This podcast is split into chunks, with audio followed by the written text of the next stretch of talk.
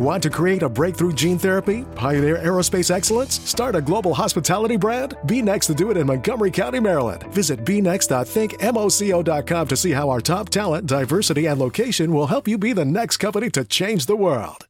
The following is an actor portrayal. With Kindly Assisted Living and Memory Care at Asbury Methodist Village in Montgomery County, you can anticipate more. But don't take our word for it. My dad moved to Kindly and loved it. His apartment was spacious, sunny, and overlooked Parkland. It was a great comfort to me to see him always smiling and involved in the life at Kindly. Enjoy quality on site nursing and rehab services too. Visit kindly at asbury.org today. Equal opportunity housing provider.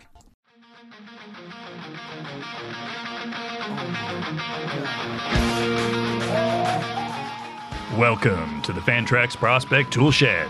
If you love prospects, you came to the right place, as that's what this show is all about. Covering all levels of the minors to help give you an advantage in your dynasty leagues. Now, here are your hosts, Eric Cross and Chris Clegg.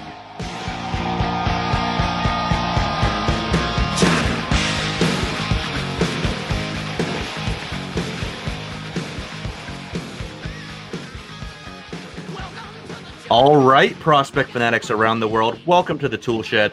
This is episode 12 of the Fantrax Prospect Tool Shed with Clegg and Cross, powered by Fantrax and FantraxHQ.com. I am your host, Eric Cross, and joining me, as always, in the Tool Shed is my esteemed co host from Fantrax HQ, Mr. Chris Clegg. Chris, what's going on, man? Hey, what's up, Eric? Uh, it's another great night talking some prospects. Talked a little outfield last week. Obviously, a ton of talent. So back at it tonight. A lot of guys to talk about. Looking forward to it. Yeah, there, there was no way we were fitting everything in one uh, one episode last week, unless it was going to be like a three hour episode. So we ended up dividing it into two, and there's still plenty of good names to talk about tonight. We'll get to our usual breakouts and some of the 2020 draft class, some J2 guys, and a lot of really intriguing guys to talk about tonight. But before we get into all that, some of the usual housekeeping. You can find us on Twitter. I am at Eric Cross 4 Chris is at Roto Clegg, and our show is at Fantrax Toolshed. Please subscribe to our podcast. Leave us a five star review on iTunes or on your preferred podcasting platform. We always appreciate those ratings and reviews, and they mean a lot.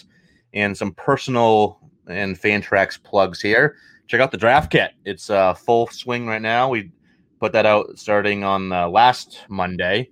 Uh, we got a lot of consensus rankings, breakout, sleepers, bus, strategy, mock drafts, player deep dives, uh, a lot of good stuff in there. And we'll just keep on adding more and more to that every day. Like we got uh, two or three articles a day coming out this week, and that'll be probably the routine uh, for the next two or three months here up until opening day in the beginning of April. So make sure you check that out every day. And uh, for Chris and I personally, uh, I've been diving into a lot of pitchers over the last week. Uh, I've had a, a, sleepers article for starting pitchers, uh, some breakouts, basically, basically all the young guys, kind of go, going over the rookies from last year that struggled, like the Pearsons and the Casey Mizes and stuff. Um, wrote an article about all of them. Did some starting pitcher busts that came out yesterday, and and later this week I will have at least two articles, maybe three, depending on how long it goes. I might split up hitters into infield and outfield, but uh, the top rookies that could debut this year. Um, for Chris, he's got some ADP risers and fallers articles coming out this uh, this week, which is always interesting after the shortened season last year. There's a lot of guys going up and down uh, ADPs, and he'll have third base sleepers as well. And then all, obviously check out our other great podcasts we have. We have a lot of great podcasts on the Fantrax network. Uh, my other podcast, Five Tool, with Jake Devereaux and Jesse Roche. We have SP Streamer, Triple Play. They got all three of their baseball, basketball, and football on campus, kick around, fantasy hockey life, and IDP. All right, Chris, let's get into it. But let's let's start by recapping last week, just so no one's confused as to why we're not talking about this guy or that guy. So a quick recap here of our top 20 consensus from last week. We started out with Jared Kelenic and Julio Rodriguez at the top. Then the rest of the top 10 was Dylan Carlson, Kristian Robinson, Austin Martin, Corbin Carroll, Jasson Dominguez, Brennon Davis, Zach Veen, and Alex Kirilloff. And then 11 through 20 was Riley Greene, Trevor Larnach, Alek Thomas, Garrett Mitchell, Brandon Marsh, Randy uh, Arozarena, George Valera, Drew, I couldn't do this, George Valera, Drew Waters, Erick Pena, and Austin Hendrick rounded out our top 20. Now, moving past the top 20 and on to We'll talk a lot of guys from really the 21 to 60 range and then add the breakouts in at the end. Uh, let's do our personal ranks here as we do every show. Uh, we'll start with our 21 through 40 here, and then we'll do 41 through 60 after the break. So, Chris, who is your personal 21 through 40 in the outfield? All right. So, a guy that multiple people will ask about last week JJ Bleday coming in 21, Josh Lowe 22, Austin Hendrick for me was 23. We know he's in the consensus top 20. Uh, Hunter Bishop 24, Cristian Pache 25.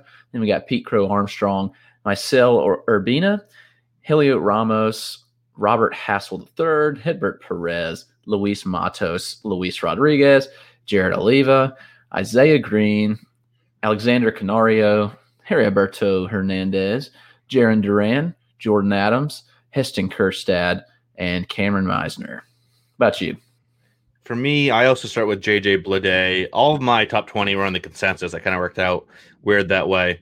Uh, so I start with JJ Bleday at 21, Pete Crow Armstrong, Cristian Pache, Taylor Trammell, Robert Hassell at 25, Hunter Bishop, Heston Kjerstad, Heriberto Hernandez, Heliot Ramos, Isaiah Green at 30, and then 31 through 40, Josh Lowe, Hudson Head, Luis Matos, Hedbert Perez, Misael Urbina, Bayron Lora, Jarren Duran, Luis Rodriguez, Jordan Adams, and Seth Beer. All right, Chris, let's get right into it here. Let's start with a couple guys near the top. We'll get to Bleday here in a minute. So, like you mentioned, a lot of people asked about him and his uh, exclusion from the top 20 last week. But let's start with a couple guys that were bona fide top 20 guys kind of going into 2020, 2018, 2019. We're definitely up there, but they've kind of fallen a bit. And that's both Taylor Trammell and Cristian Pache. Chris, why don't you start with Pache? Now, that's down your neck of the woods. He's from your Atlanta Braves. Uh, why don't you just give a little bit of info on Pache, why he's kind of fallen, and what, what, what can we expect here moving forward? Yeah, so Cristian Pache has been training in the wrong direction for fantasy purposes. It's kind of interesting because, you know, for general prospect ranks, he still ranks pretty high. Uh, but I think for fantasy purposes, there's a reason he slides down.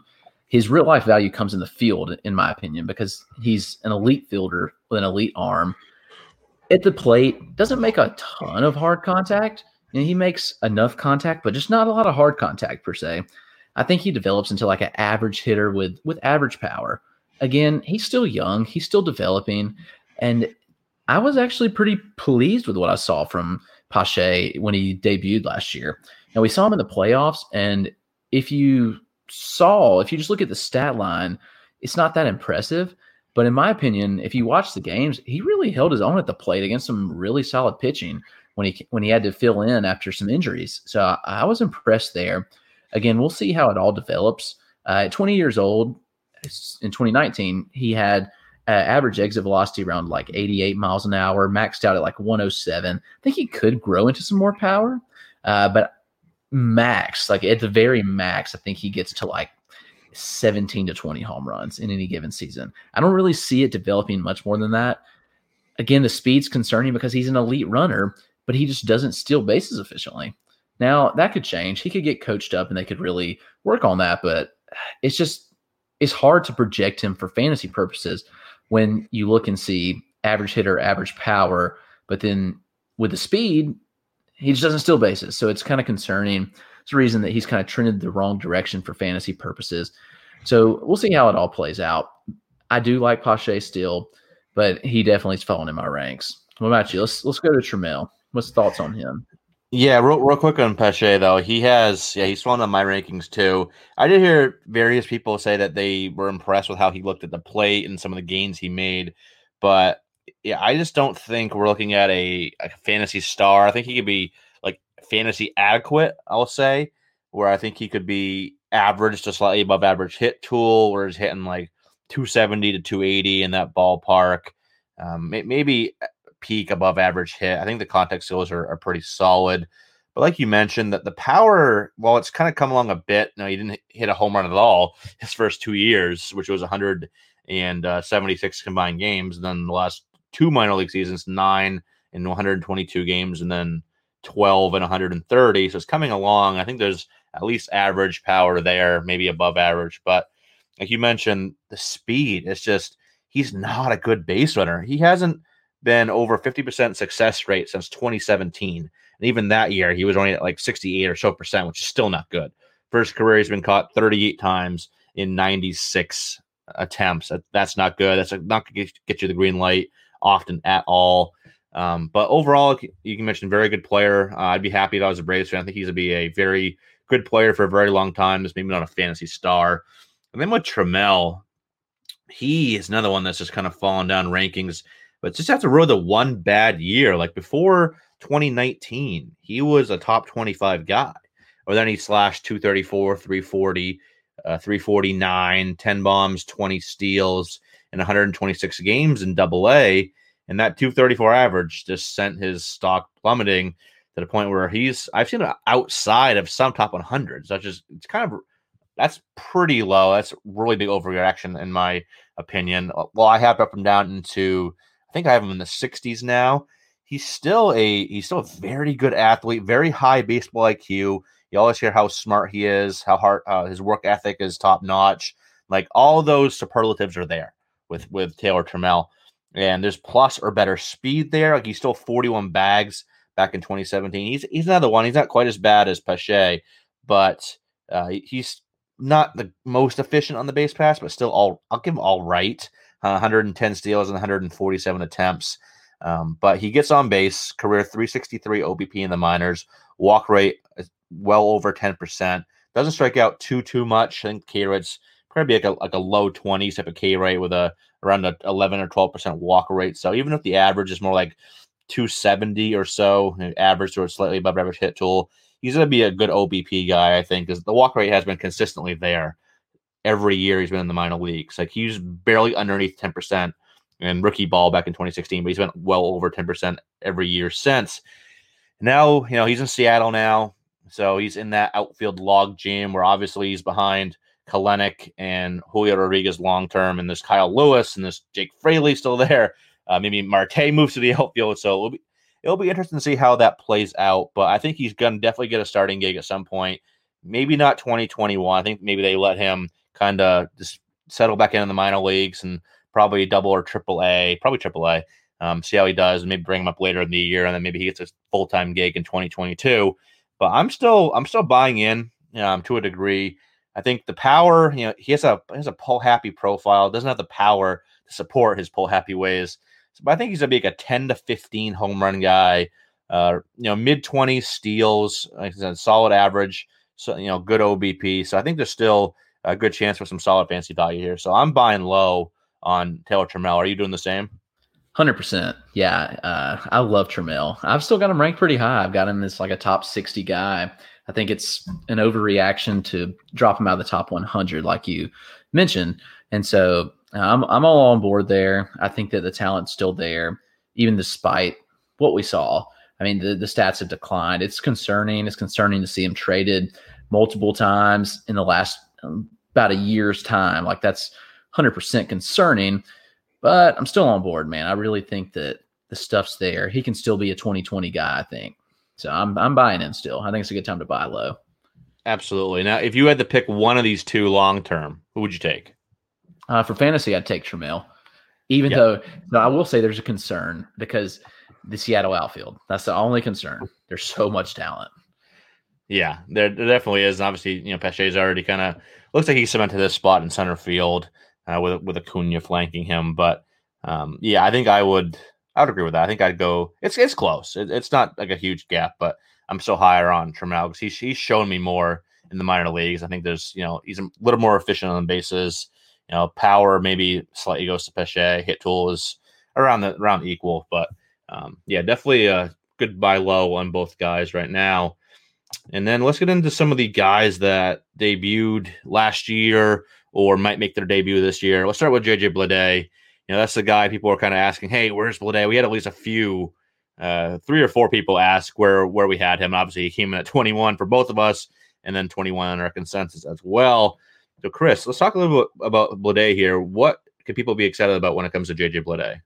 Yeah, I think he's definitely an intriguing blend of power with some with a solid hit tool. I mean, you saw he had a monster breakout in his final year at Vanderbilt. He hit 27 home runs in 71 games, so just monster power. I think he has a good feel to hit. Doesn't strike out a ton. Uh, I would say don't be fooled by that. You see the 27 homers, 71 games. Don't be fooled by that. He doesn't have that kind of power. But 27 over a full season, definitely a possibility. He lifts the ball well, doesn't hit it on the ground that often. I think it's a solid player here. I mean, I've seen him jump way up in some people's rankings, which makes me think twice. Like, you know, maybe maybe what do they know? You know, what could mm-hmm. he be? And so, I, he's one of these guys, and I think we mentioned it in text when we were talking about it. He's one of the guys I think would be much easier to rank if we had had a 2020 minor league season to see what kind of development there was. You know, some organizations pumped out good information from the alt sites.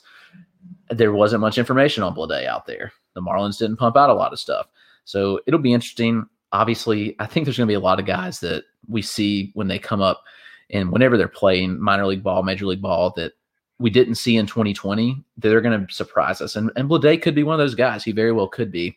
Um, but I do, I'm intrigued by the the hit and power there for sure. Yeah, I am too.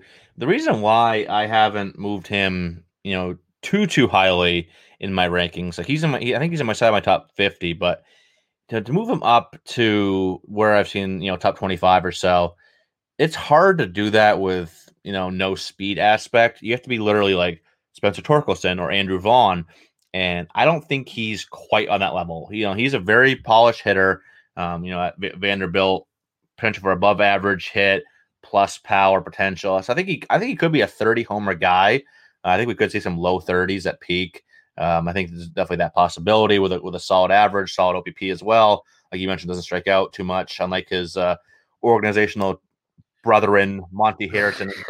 literally swings at everything. I, I could probably strike him out. No, I'm just kidding. Um, but yeah, very very high floor. One of those like if we ranked on floor, he'd probably be like top thirty for me. I think he's the baddest is so polished. The you know bat the ball skills. He can use the entire field. The feel for the barrel is great. Like you said, doesn't chase much. So I, I, definitely think there's like a 280, you know, 30 home run kind of peak for him. Um, probably hitting somewhere in the middle of that Miami order, was from third to fifth. Probably he's that that type of hitter. Um, yeah, def- definitely like uh, him a lot. Like some, with Monte Harrison, though, another guy that debuted last year. Um, but again, just the swing and miss issues with Monte Harrison are just so robust. You know, he had one year he struck out 215 times in 136 games. Like that, that is uh that's that's really really bad. Uh, I forget what I forgot what the number was um, for the strikeout rate. Let me do some quick math here. Mm-hmm. That was a 36.9 percent strikeout rate. That's not good. You you gotta love, yeah, you gotta love that power speed though. Look, he could be a you know 20 homer bat, 20 to 25 bombs, kind of low 20s. You know, he's above average raw power you know, plus or better speed. So that's enticing, but the hit tool is just not there. You know, career 245 hitter in the minors, you know, struck out over 50% of the time in his uh, brief debut. He had 51 play appearances, struck out 26 times. So there's still a lot of work to be done. And I wouldn't necessarily kind of get off the bandwagon here on Monte Harrison and sell, sell, sell, but I think you, you got to get a hold right now because you won't get a lot for him with his his bad debut and his strikeout woes are well documented at this point. So I think you just got to kind of remain in a holding pattern with him, see if the the hit tool can at least get to 45.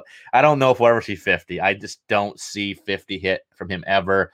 But if he can just be a 240 to 250 hitter, I think that'll let at least let the power speed play a little bit um, to the point where he can be maybe a, a mid round fantasy guy, but I don't think the hit tool is going to let him uh, get up to up into you know, anything higher than that. Uh, are you are you still in on on Monte? are you kind of out at this point?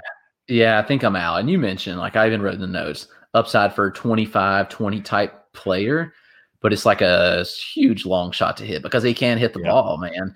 This the speed's legit, the power's legit, ton of untapped power, but man, the strikeouts are just brutal. So I, I don't see it panning out for him, sadly. Yeah, I, I don't either. Like it's hard for his career in the minors, thirty point eight percent strikeout rate, and like it's only gotten worse. Like it hasn't gotten better. It wasn't like he was like thirty eight percent in rookie ball, and then it's gotten better into like the high twenties now. No, it's kind of gone the opposite way. Uh, again, like I mentioned, that thirty was a thirty seven percent rate in twenty eighteen, and then twenty nineteen he did come back to earth, but he was still twenty nine point five percent. So yeah, I just don't think the the hit tool ever you know lets him get to where he could be, um, which is a shame because he's been, you know, that nice little power speed blend uh, might just go to waste here.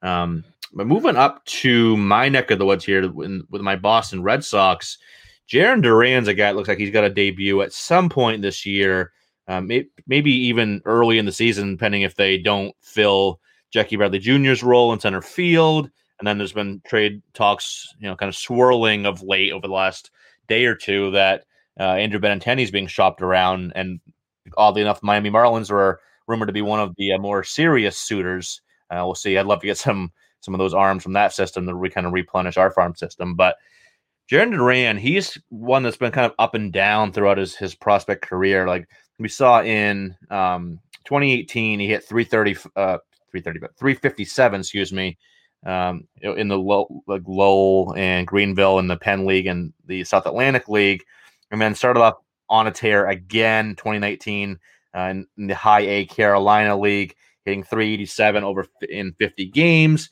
Then he got promoted to my park, Double A Portland in the Eastern League, and he was bad. Like he was, he looked overmatched. He was still stealing a ton. Like he had 28 steals in 82 games at the level, but only hit 250, 309, 325. He looked overmatched. I saw him probably 75 at bats or so. As I'm there twice a week, uh, sometimes three times a week, depending if my schedule allows.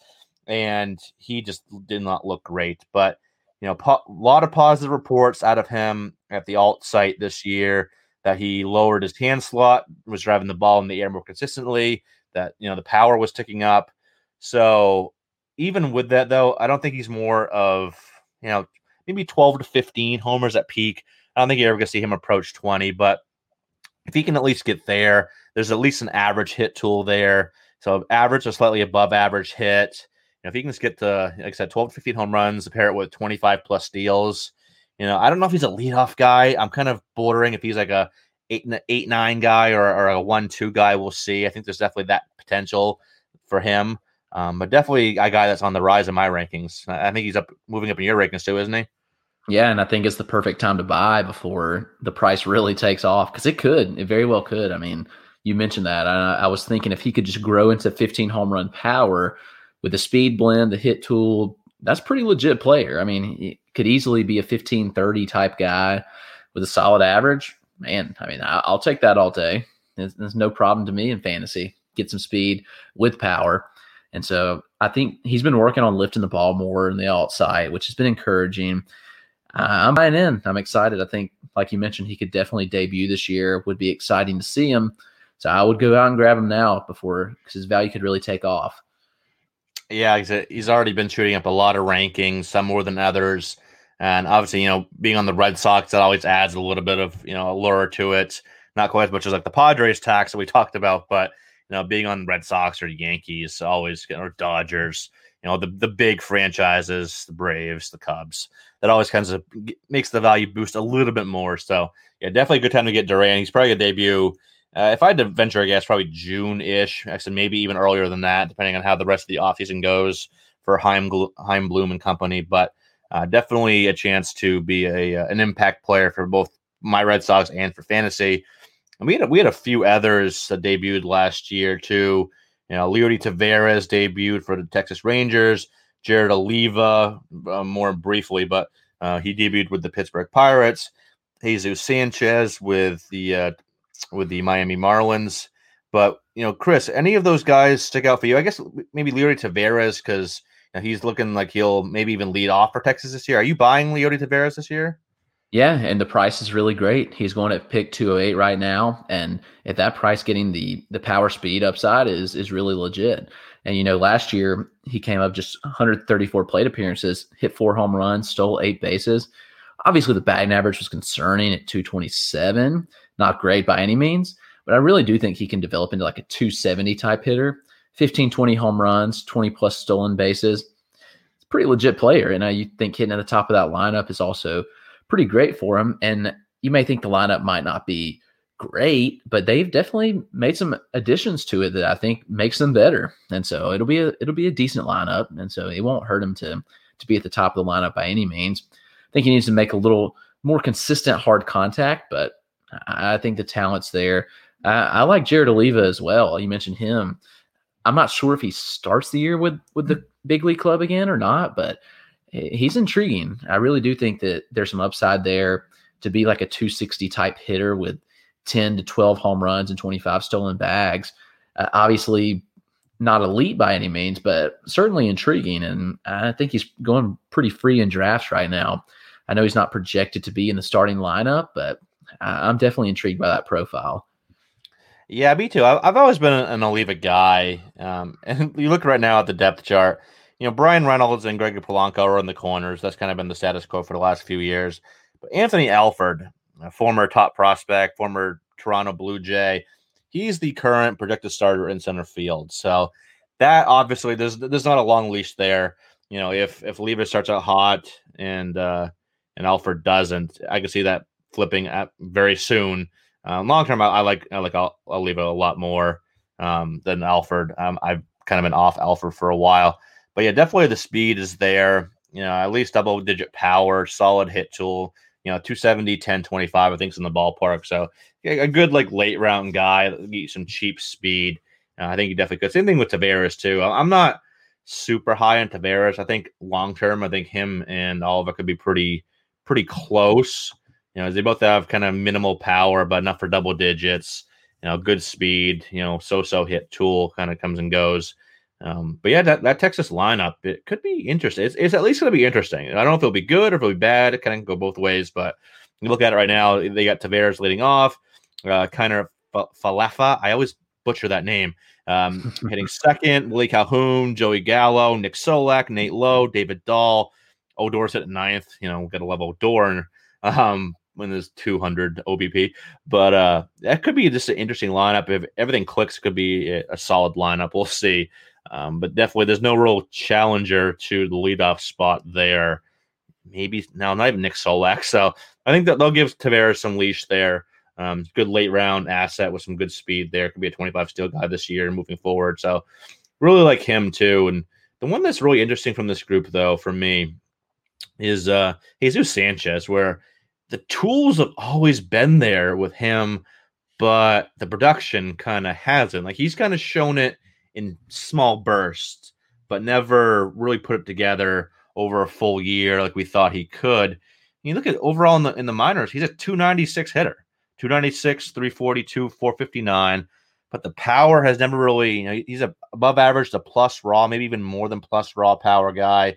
You know, career high right now is 15 home runs in 117 games. Now, the last three years where he's played 117, 117, and 113 games, he's hit 15, 11, and 13. he's an above average speed guy, but he's never had more than eight steals. You know, he could be a 25 homer, 15 steal type at peak if everything breaks right, but I'm starting to wonder if that's going to happen. You know, he, he, doesn't walk a whole ton either.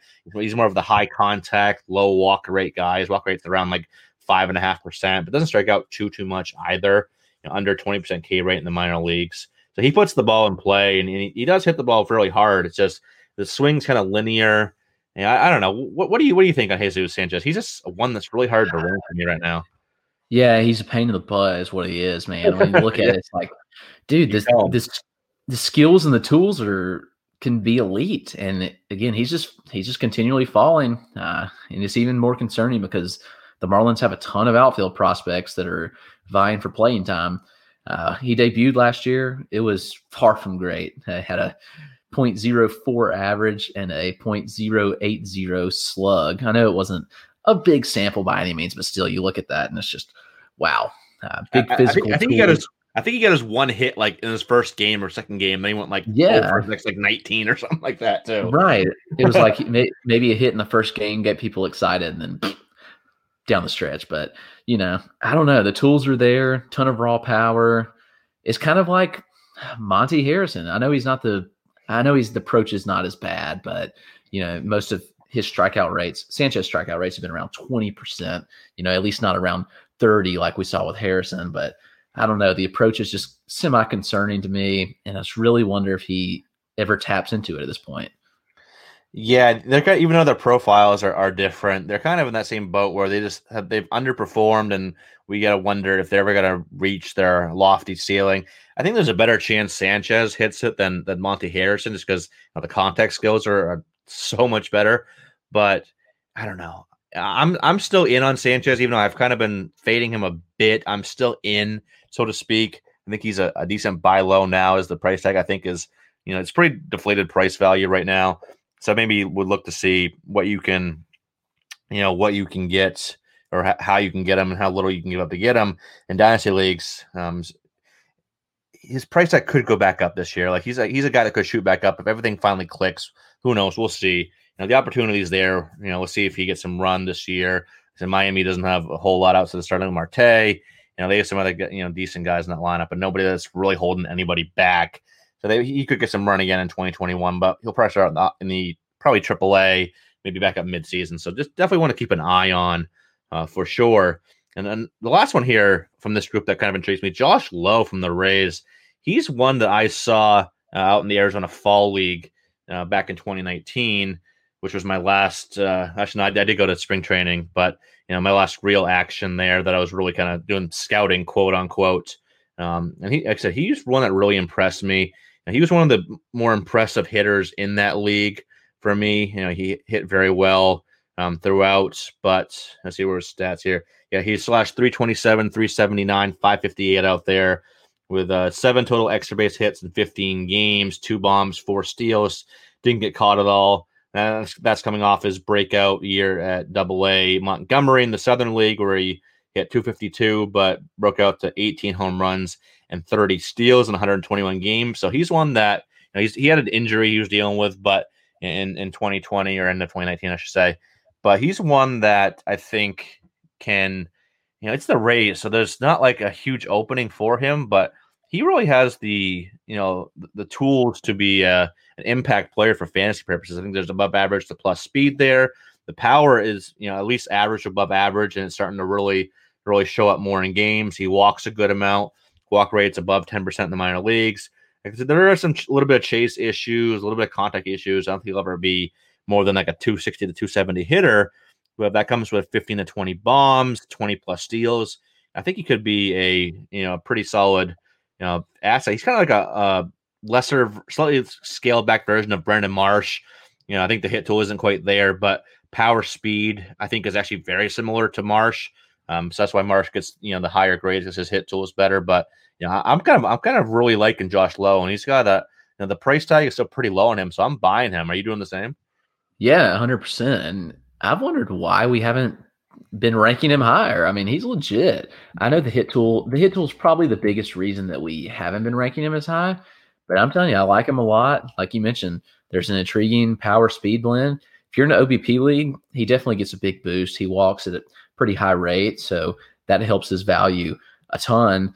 My my biggest concern is the Rays. You know, just the the organization platooning people and you know, there's not they have 12 million hitters in the system, both in the majors and the minors. You know, I don't know where he fits. Uh, it'd be interesting. I, I, do think that he could potentially play third. That's maybe the best place for him if there's an opening. Probably the best opening there is. I'm, the outfield's pretty clogged up with people. So I don't know. I just don't think he gets the respect he deserves. 100% buying, especially in OBP leagues. If, if you're in an OBP league and people aren't paying attention – dude, snag him right now. I'm telling you, he's real value there. Yeah, absolutely. And that's kind of a good segue um, to the next section here. We'll talk about some San Francisco Giants prospects. As they have three that are pretty intriguing, especially with, with the, you mentioned the OBP. You know, Hunter Bishop is one that if you play in OBP, you know, Dynasty League, Hunter Bishop is a guy that should be a top 50 prospect for you. You know, you look at his his first year in, in professional ball is he was a uh, 2019 draftee, so he only got that little bit of time after um, the draft. But he only hit 229 in 32 games, 146 plate appearances. But His OBP was 438 because he walked 38 freaking times, and then pair that with five home runs and eight steals. Okay, granted, he was a co- collegiate bat playing in you know low A mm-hmm. and rookie ball. So take that with a grain of salt. He was a little bit older than the competition, but it's it's not like this profile came out of nowhere. You know, he in at Arizona State, he was a big OBP guy. Had 479 OBP his final year at Arizona State. Combined the hit uh, 32 home runs and 20 steals in 157 games over his three seasons there. I think he, he's a big, big guy, but he's an athlete. He really is very athletic. Six, he's listed at 6'5, 210. He's plus power, above average to plus speed. You know, doesn't run a whole ton. So I think I don't think he'll be like a 25 steal guy, but definitely like 15 to 20 steals, 25 home runs potential. Like this is a really big power speed guy. I think a lot of the pro, you know, people like uh, Heliot Ramos a little bit more, and I do like Ramos too. But you know, I'm more Bishop. I don't know which, which way do you go here, Chris? Are you more Team Bishop or Team Ramos? Yeah, give me Bishop all day, man. I'm telling you, he's legit. He he reminds me of Nolan Jones with more speed. Obviously, Jones has a little better hit tool, but from an OBP standpoint, very similar. Both have big raw power. Bishop can just run, and that's uh, makes him pretty close in OBP purposes. Honestly, Bishop's legit. He's he's shown the ability to do it in, in both college. I mean, he played at a high level, and and then in the minors. I don't know, you mentioned he was definitely old for his age in the minors, but it's okay. I mean, the dude's legit. Uh, I'm buying all day, and I, I don't think people realize how valuable he is in OBP league. I said that about Lowe. Same here, dude. Snag him up. Absolutely, and with, with Ramos, he isn't he's not quite as big of an OBP guy. He's a 347 OBP guy through 261 minor league games, but you, know, you got to factor in that his kind of bad 2018, where he was only 18 in the uh, South Atlantic League when he had a 313 OBP there. That kind of played into that a little bit. You know, outside of that, he had a 404 OBP in 2017 and 369 in 2019. So I think he could be a, a solid OBP guy. And obviously not not as much as Hunter Bishop, but when, when comparing the two, I think there's a better hit tool, better contact skills, I should say, with Ramos. I think he'll hit for a little bit higher average, probably you know 275 give or take. I think he's in that ballpark, slightly above average hit tool. You know, OBP obviously go to Ramos. I think there's a little bit more power and speed potential with Bishop than there is with Ramos, but you know, that's no slight to Ramos. He's still a top 100 guy, no doubt. I think he's in my 70 ish range right now. Well, Bishop's in, I think, the mid 50s. So um, definitely have him a little higher. Uh, Bishop a little higher, I should say. But definitely Ramos is a very intriguing prospect as well. And then, real quick here before we hit the break, another one here that, you know, just ha- had an injury, so he'll be out uh, for a bit here. Ale- Alexander Canario. And you look at his minor league career so far, and you got to be excited. he's a guy like Matos is a guy that gets a lot of the talk here. But right, you know, look at Canario's numbers 291, 377, 505, 27 home runs, 30 steals, 170 games. I don't think he's that type of speed guy. Like eight, 18 of those were in, in rookie ball in 2017. He's only had 12 cents. But this is a plus power, average to above average speed guy, solid hit tool as well. So there's a lot to be excited about here, too, with Canario.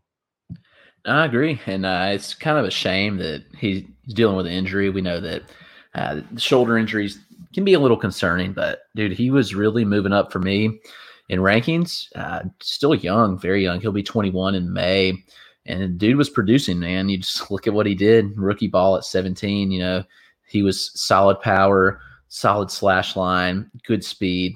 We didn't see the stolen bases really. I mean, he stole 18 bags in in 2017 and then 2018 and 19 combined, he didn't steal that many.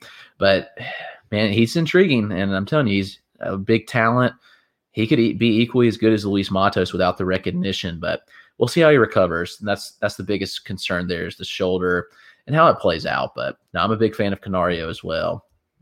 Yeah, me too.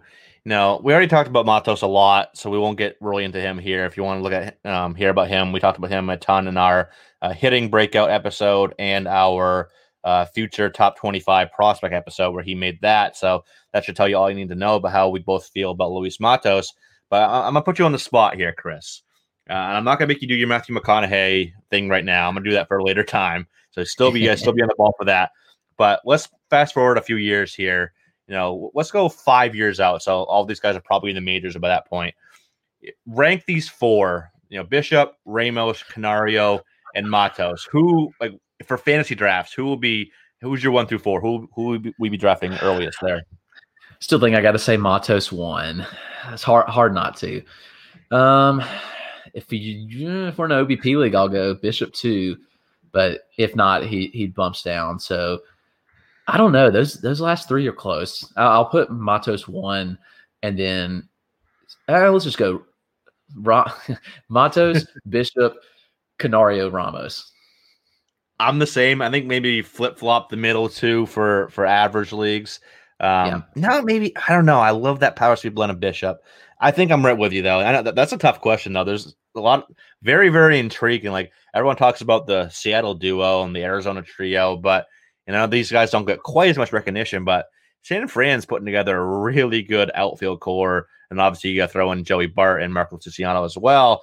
Um, so there could be a, a pretty good lineup here brewing for the Giants over the next three to four years. So definitely be fun to watch uh, these kind of these guys grow over the next few years.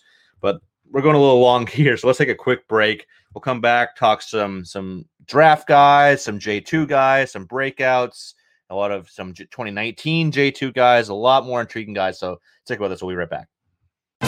I love the playoffs. Anything can happen. But the best part? It's like bonus football. And bonus football means betting bonuses with GambetDC. For a limited time, get up to a 57% multi sport parlay boost on the GambetDC app, online, or at any GambetDC retail location throughout the district.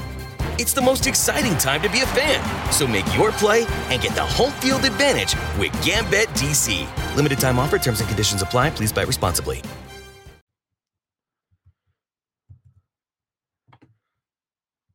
All right, welcome back. So many good names we've talked about already. So many more to go.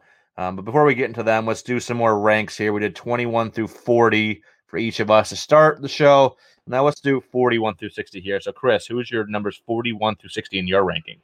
Yep. Got a uh, Hudson Head at 41, followed by Jesus Sanchez, who we just talked about, Khalil Lee, Seth Beer, Peyton Burdick, Travis Swaggerty, uh, Pedro Pineda, who we're going to talk about, uh, Gilberto Jimenez, Alexfri Planez. God, we get all these tongue twister names in here. Bayron Lora coming in at 50. Uh, 51. Then we'll go to Leody Taveras, uh, Pedro Leon, another J2 guy we'll talk about. And then Benjamin Bailey, Jake Fraley, uh, Zach DeLoach, Brent Rooker, Brenton Doyle, Monte Harrison, Jonathan Clase, and Jefferson Espinal rounding out 60. Yeah, a lot of intriguing breakout guys. There's a lot of these guys that you just mentioned, and a lot of the i am going to mention here are kind of lower level guys with some breakout potential. But at 41 for me, I got Jesus Sanchez, and then Jared Oliva at 42, Gilberto Jimenez 43 for my Boston Red Sox, Pedro Pineda at 44, Khalil Lee 45, Daniel Cabrera 46, Alexfri Planez at 47. The rest of the top 50, Zachary DeLoach, Monte Harrison, and Alexander Canario who I did have higher pre-injury. I think he, you know, before the injury, he was probably in, in the mid, uh, the late 30s for me, in the kind of the Lora Duran, Luis Rodriguez range. But I did have to bump it down a little bit because of that shoulder injury. And then 51 through 60, Jefferson Espinal, uh, Espinal Peyton Burdick, Kameron Misner, Pedro Leon, Andy Pages, Leody Taveras, the Dread Captain, Swaggy T, Travis Swaggerty, 80 grade name, like so many nicknames with Swaggerty. Um, Kevin Alcantara from the Yanks, Jairo uh, Pomares, another outfielder from the San Fran system, Brian. not quite on the same level as other other guys, but it shows you all the outfield depth they've acquired, uh, mostly through the draft and J two there over the last few years. And then at sixty, Matt Wallner. Uh, so a couple guys here um, that are very intriguing in this range. And some of them were a little higher for you. Um, let's talk about you know Bayron Lora, Luis Rodriguez, Hedbert Perez know, a lot of the the 2019 J2 guys, because we, we've already talked a lot about Hedbert Perez, so I guess we can focus a little bit more on Luis Rodriguez and Bayron, Bayron Lora. You know, Chris, which one of these two uh, do you have ranked higher, and who are you uh, higher on long term? Uh, I've got uh, Luis Rodriguez higher, but Lora's interesting. Uh, he's got a ton of power, and he probably had the best raw power in that 2019 international class last year there's a lot to like here. And I was kind of hyped on him when he first signed. Obviously, haven't really seen a lot of him. Hoping that we'll get a full season taste of him uh, this this coming year because I just want to see what he can do. Man, he he signed a big deal, three point nine million dollar bonus, which was a pretty significant deal there um, for the Rangers. And the dude can hit. They he's built like Joey Gallo I think he can do similar damage at the plate with that kind of power. The dude had ridiculous bat speed. Uh, obviously, when he came out at 17 years old, he's now 18. But man, the, the bat speed was unreal. The elite exit velocities, big, big power out to the field, all fields really. And so I just think that he does have some concerns, swing and miss stuff specifically because he is so aggressive, just a very, very aggressive swing there. And that, I don't know. I think he could be very intriguing. I think you could see him pop up. Could he be Joey Gallo? Yeah, potentially. I mean, he has potential better hit tool than Gallo. Not hard to do there, but uh, yeah, that's that's not difficult or anything. No, but he's got big raw power, which is intriguing. But I like both him and and Rodriguez a lot. Yeah, I, I do too. They're both fairly close in my rankings, but Luis Rodriguez is kind of under the radar. Everyone looks at you know Dominguez and Pena, those and Puason, but Luis Rodriguez could be just as good. You know, maybe just as good as Pena and and Puason. Um, the, the, the thing is with him, I think that's the reason why he doesn't quite get ranked as highly as the other two is that he doesn't have like that one standout tool, but at the same time, he could be above average across the board. You know, he, he's solid defensively. I don't think that'll be a standout there, but he's shown a great feel for hitting from the right side, quick swing. You know, barrel control is very solid for his age. Can use the entire field well. You know, it certainly does add a little bit of loft to that swing, but the bat speed is there. Makes you know he impacts the ball very well. So I think if he, if he starts driving the ball in the air more consistently, I think you could see that power tick up. Or I think he he could be a 2020 guy, maybe even a little more power at peak. Maybe you know the speed drops down to the teens, but it's going to be a very good power speed asset, but like I said, one that's not going to stand out at either, you know, either one of those tools to go along with a pretty solid average as well. So, you know, he's he's one that's going to fly. He doesn't fly under the radar. Everyone knows about him. Everyone's hyped about him. But you know, just because you know Dominguez has the huge power and, and whatnot, he gets all the all the pub right now. But Rodriguez is very very good. So don't don't underestimate Rodriguez. I think he's going to be a guy. Um, once, once we see him get into game action here, hopefully, hopefully 2021, that he's gonna be one that really, really shoots up rankings. I think for the most part, I've seen him a lot of rankings as like right around 100, give or take, you know, 25 either direction. I think he could be a guy that we're talking about at least in the top 50 at this time next year. If we're doing this these types of, episodes next year, we're talking about him ranked a lot higher if, if he kind of showcases those tools um, that he's kind of flashing on the videos and the workouts um, down in the Dominican Republic or Venezuela, excuse me. Um, but yeah, definitely one that I'm very high on. You said with Lora too, that power. I think he's lower floor than Rodriguez, but that power is just so freaking good. Big body, you know, still pretty athletic too. He moves well for his size, so I think he won't be a zero in the speed department, but maybe he adds a handful of steals a year. We'll see. But definitely that power is going to be uh, his calling card. Always has, always will be. Uh, so definitely, definitely like him a lot long term too. Texas has a lot of kind of intriguing prospects here. We talked about you know Luis uh, Angel Acuna, Maximo Acosta, you know Josh Jung. So you know um, Apostel in that system as well. Bubba Thompson, another outfield prospect. So a lot of intriguing guys here in Texas, but uh, yeah, definitely uh, very high in both these guys. So if you can go out and get Lora or Luis Rodriguez here uh, in dynasty leagues, I definitely recommend doing so. Let's move over to the 2020 draft class here. Let's go this this past draft class, and uh, there's a lot of intriguing outfielders. We already talked about several last week. You know, the Zach Veens of the world, but there's a lot more here that were very intriguing. And I guess we'll start with Isaiah Greene because I know that's someone that you and I are both very high on. Um, I already have in my top 100. Is, is he in your in your top 100 too? And just outside of it, but it's, okay. it's pretty close. Yeah, there's, a lot of guys really close in that back end, top 100 or just outside of it range in my ranks too. But you know, I I, I, hate using this because I don't. It's not a direct comp to C.J. Abrams, but I think there's some similarities there in in the tools and in the fact that it, once we see him Isaiah Greene get into game action, and if he kind of comes out hot like C.J. Abrams did after the draft in 2019 we could see him skyrocket up rankings here. You know, the, the, speed is easily plus, maybe double plus speed there. Again, you know, could be above average hit tool as well. He's shown, you know, a good feel for hitting, you know, makes a lot of contact. power, like kind of with Abrams, is what kind of lags behind a bit. I think there is some power projection, but I think best case scenario, we're talking, you know, maybe 50 grade power with Isaiah Greene down the road. But you know, th- this is definitely very intriguing prospect. Just went over to uh, Cleveland. He was one of the return guys in the uh, Carlos Carrasco and uh, uh Francisco Lindor deal. Um, so while the Cleveland fans on Twitter weren't necessarily happy with that return, I don't blame them getting rid of Lindor and Carrasco. But you got some good prospects back, some intriguing prospects, and Greene's definitely one of them for me.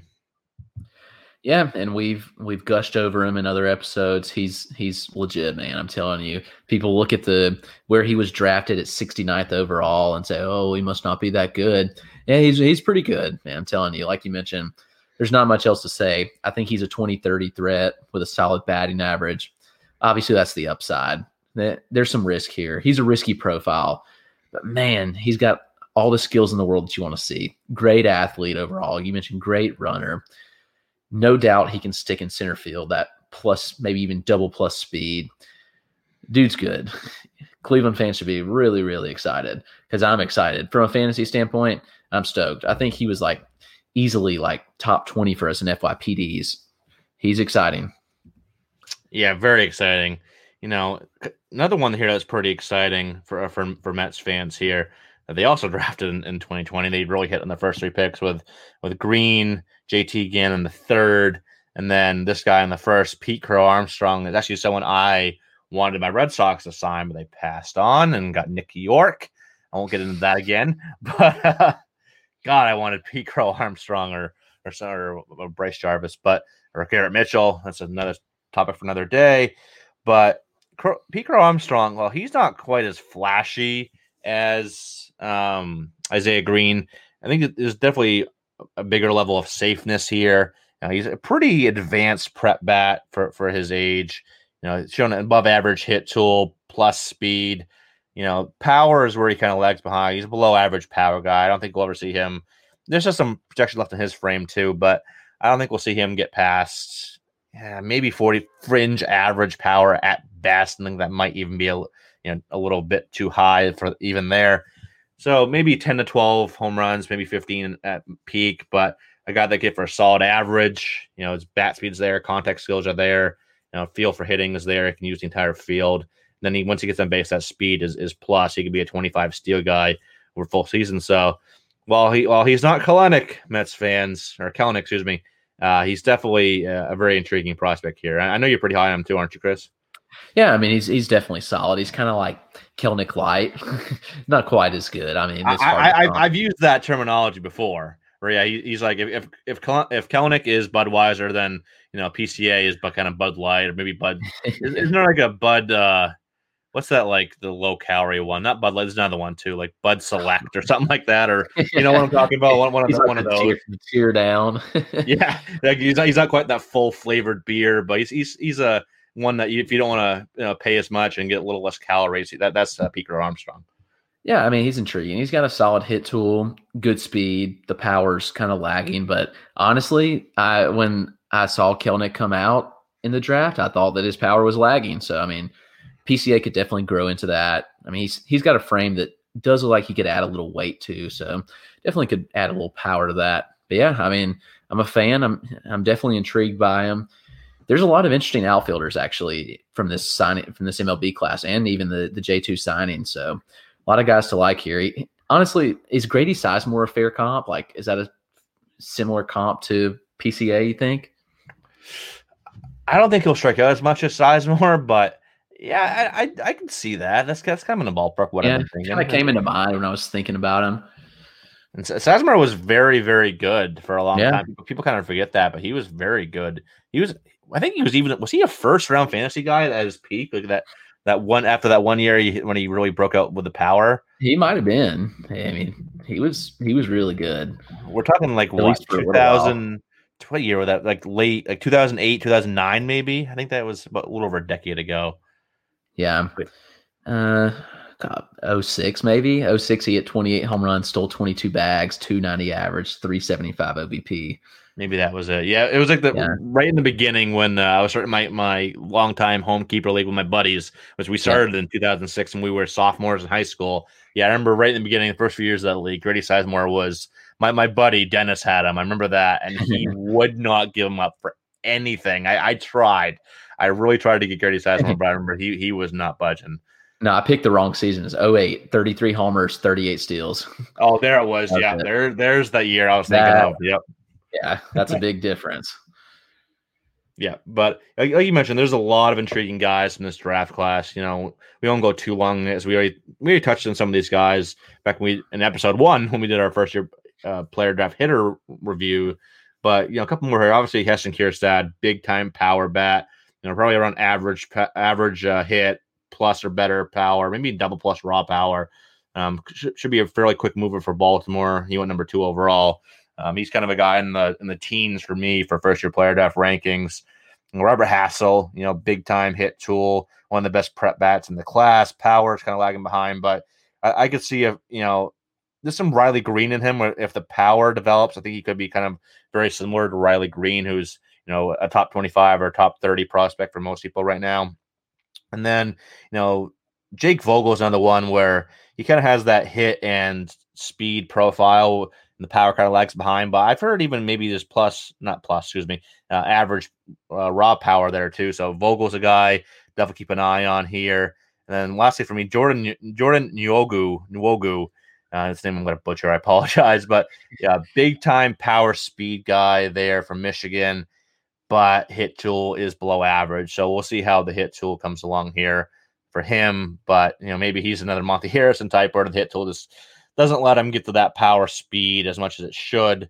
Um, but definitely one to one to look at here once he gets in the minor leagues and you know gets to use um, you know all that data and whatnot and see if he can develop uh, the hit tool to at least if he can set the fringe average. I think that'll that'll be enough for that power speed. So he's definitely one here to look out for as, as well. Anybody else here that you really are ca- keeping an eye on from this class? Uh, it hits on most of them, honestly. I mean, there's some intriguing late guys like uh, David Calabrese or even Zach Deloach. He's kind of intriguing. Petey Halpin, yeah, he's one I'm intrigued by as well.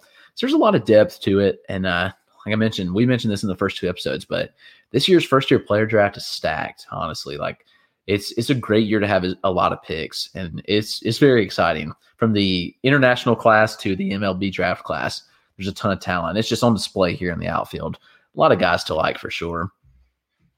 Absolutely. And, and same thing with the J2, you know, obviously every J2 class is like pretty much you look at like the top 25 for a J2 class. It's it'll be like 15 to 18 shortstops, five or six outfielders, and like one or two pitchers. That's who's how it goes. Like nobody plays second base and and or first base or third base. You'll get a catcher, obviously a couple catchers in there too, but you know, with this year, the outfielders for this upcoming J2 class, which we'll be signing in a few days here on Friday on the 15th, you know, there's four that we have written down here Pedro Leon, Pedro Pineda, Yoelqui Cespedes, and Johnny Piron. Chris, who here, do, who do you like the most? Who really sticks out from from this quartet for you? Um, Leon's definitely one of the intriguing ones. Um, I'm pretty excited about him. The name that everybody's going to get excited about is Cespedes, obviously. So he's he's the younger half brother of Yoenis. So that that name just brings a lot of hype around him. Not sure if it's completely warranted. I mean, he's talented. There's no doubt about that. Uh, but Pedro Leon's kind of been my uh, focus on the outfield. Like he's been the one I've ranked the highest. Good athlete. I think he's got potential for five average or above average tools. Honestly, just across the board. Very talented. Uh, very short, compact swing that I like doesn't swing and miss a whole lot, and he shows good power potential to really all fields. Uh, definitely potential plus runner, good base stealing potential. Uh, I'm, I'm definitely intrigued by what he has to offer just across the board. So Leon's definitely the one that I'm targeting and ranking first of the outfield group.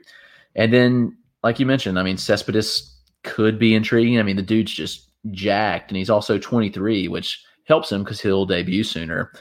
I don't know exactly when and how much seasoning he'll need, but he definitely is going to get there quicker uh, than these other guys who are younger because Leon is. Leon's a little older too. I didn't realize he was already 22, so definitely brings a little more intrigue there on him, which helps his debut some. It looks like he may go to the Astros, and we know Cespedes is with the White Sox, right? Yeah. So, um, and and the thing is, basically, all these guys have pretty much been unofficially signed for probably like a year's time. Yeah, like at least you, you start seeing these videos of guys when they're like 14, decked out in like you know like Cristian Hernandez with like Cubs gear and stuff. So like they they've basically had these deals done for a while. It's just kind of like not looked at by the MLB. They just kind of like you know turn their head to it, but it, it's what's happening honestly, and we all know that. So you know it kind of is what it is. But yeah, who who intrigues you the most of these outfielders? Yeah, MLB definitely turns a blind eye. Like, oh, these guys. Oh, look. Oh, look. He he signed with the White Sox. That's awesome. Yeah, yeah. We knew it. Everyone knew it for the last two years. you know. Right. So uh, for me, though, you know, it, it's interesting with the two older guys in Leon and Cespedes, where both have a solid power speed blend there. And you mentioned Cespedes is absolutely jacked. Like he's he's only about five nine, five ten, but that is just like one sturdy dude. Where you know, very strong, very athletic.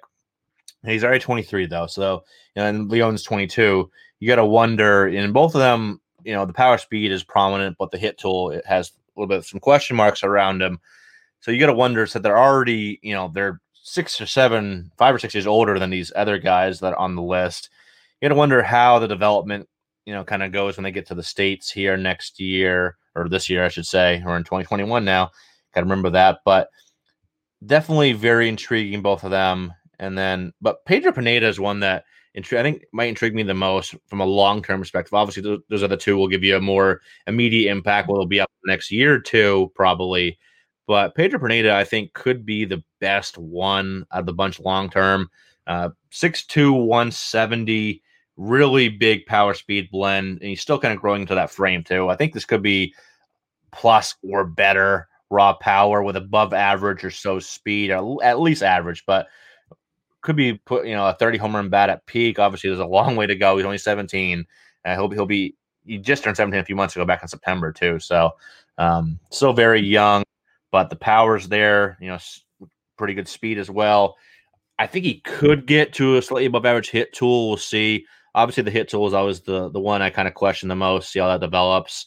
Um, is the hit tool? It's it's hard to.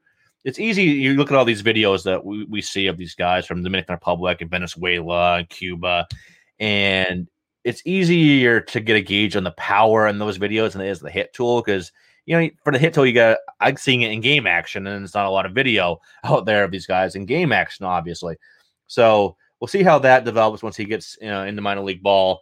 Uh, it looks like he's going to sign with the Oakland Athletics, uh, which will immediately make him one of the their top prospects in that system. That system's kind of a little bit down right now after they've graduated some guys recently, but uh, I think he could be a guy that's you know valued pretty similarly to Robert Puason in a few years. So uh, definitely a good kind of mid round target in your first year player draft. Um, but yeah, very uh, very solid J two crop this year for shortstops and outfielders. But all right, let's get into our upside breakout guys and each episode as we always do. Now we're gonna do three of them here each uh, this week in this episode. So Chris, what's don't you lead us off? Who's your first breakout? Yeah, the first one is uh, Misael Urbina, and um, I wouldn't be surprised to see him as a huge riser in 2021. We know he he debuted in the Dominican Summer League in 2019, just 17 years old at the time.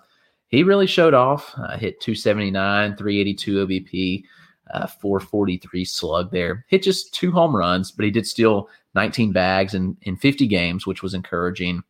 His field of hit is really developing. I think the game power probably gets to average levels, and the speed makes him a real threat on the bags. also crazy that he walked 10.6% of the time, struck out just 6.5%. Yes, 6.5% strikeout rate. That's really good. And again, competition's different. We'll see how he looks there. Think the upside's there to be like a 280 hitter with with 20 home runs and 20 stolen bases. So there's a lot of intrigue for me there. And so I'm buying in. He's a big breakout on my part. So I'm definitely looking forward to seeing and watching him this season. How about you? Who's your first? Yeah, that's a great pick. I looked at when you put your three on the sheet. I was like, God, those are great. Those those are guys I was considering as well. So I, I like Urbina a lot. My first I'm going to get to though is um, Ismael Mena, who just went over from the Padres to the Cubs in the Yu Darvish deal. very, very high on him. He's, he's already in my top 250 overall. Uh, signed for 2.2 million by the Padres in the 2019 J2 period, along with Reginald Preciado, who also went to the Cubs in that Darvish deal. Big time power speed here. He's a big guy. He's listed six three. I think he might be six four or six. To be honest with you, he looks a little taller than six three. Um, also listed at 185, but there's also been reports that I heard from multiple places that he uh, added a little bit of bulk over the last year. Uh, so he'll be one I'm definitely intrigued to see uh, getting the game action here in 2021. Uh, left-handed bat, like I said, big time athlete with plus to double plus speed. That's already even if he you know with added bulk, I I think he's still gonna be a, a plus speed guy, bare minimum above average. But with his athleticism and, and foot speed, I think plus is definitely within the realm possibility, even with added bulk. And he's already flashed above average raw power as well. So you know, with this, with this added bulk, I'll be interested to see where he's at power wise in 2021. Now, this could be plus power, plus speed guy. Yeah, his swing already generates some solid, you know, natural backspin and a lot thanks to a slightly uppercut swing path. You know, hit tools are on average right now, but quick hands, you know, but his swing is a little busier in the hands pre pitch.